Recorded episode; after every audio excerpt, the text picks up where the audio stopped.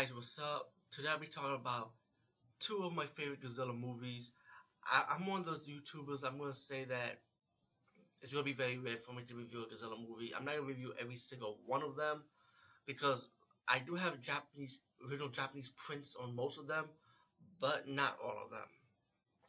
And um, to anyone that can review these 28 Godzilla movies or so, congratulations, because I'm sure how can't do it. So as as my co consolation, this is the best I can do. But um, I just finished reviewing two of the Godzilla movies just now: Godzilla vs. Megalon, and Godzilla vs. Gigan. Oh my God, it's it's so long I saw those movies. It's ridiculous. Um, Megalon, I had Japanese print. Godzilla vs. Gigan was the, original U.S. release for the movie, but I think the runtime for Gigan it was the same thing than the Japanese print. And what I heard about that, I don't think is I don't think it's it's pretty much the same cut. You know, like that's what I think. I could be wrong, but I, read, read online about it. Besides that, start with Godzilla vs. Megalon. If you haven't know, Godzilla vs. Megalon is the appearance of the Jet Jaguar robot, and it's the only time Jet Jaguar makes an appearance in a, in a Godzilla movie.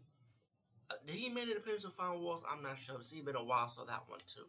But besides that, this movie's about like these three people, right? You got a friend, a scientist, and a, and a young boy. They're genius inventors.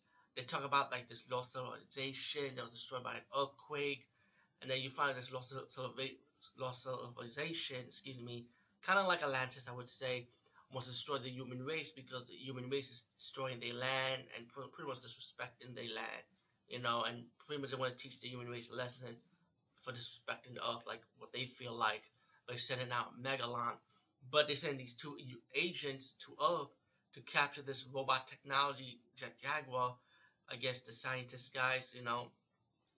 And um, so they use Jet Jaguar to lead Megalon to destroy the Earth.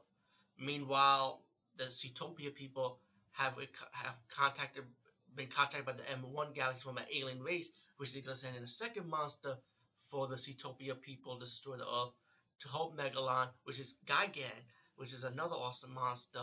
And pretty much the fast for the story, Gigan Megalon's destroying the, is going to destroy stuff, and you got Jet Jaguar who finally comes out of his um this computerized thing, which thanks to the scientist guys and the sun. I mean, this, I don't know if it was the sun. I can't remember because I saw the subtitle version, but but anyway. That, meanwhile, you get the storyline where the agents end up capturing capturing the two people and tying up the guy in the in the base where they live at. And then once they're able to escape, come out of the obstacles of, of Megalon's attack, and the alien race, I mean, Seatopia people's attack, um, captured captivity, um, they're getting back together. Um, you got Godzilla, he's gonna come into the fight later on the end of the battle. But meanwhile, J- Jaguar have to battle these two monsters out by himself. Also, Godzilla shows up.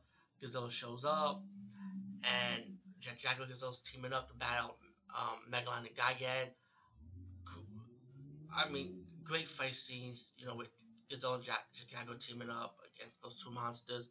The whole battle was good, and it, you know what? I just want to say something.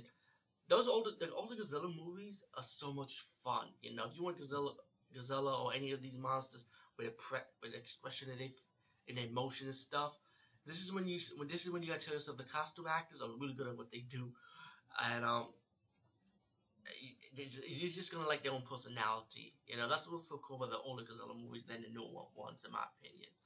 But besides that, highly enjoyed it. You know, fight scenes, soundtrack, the fun factor, action, storyline, and you know the storylines in those older Godzilla movies were good too. You know, it wasn't the best, but at least it had some of story to hold you back without keeping you bored bored with the scientific stuff, you know.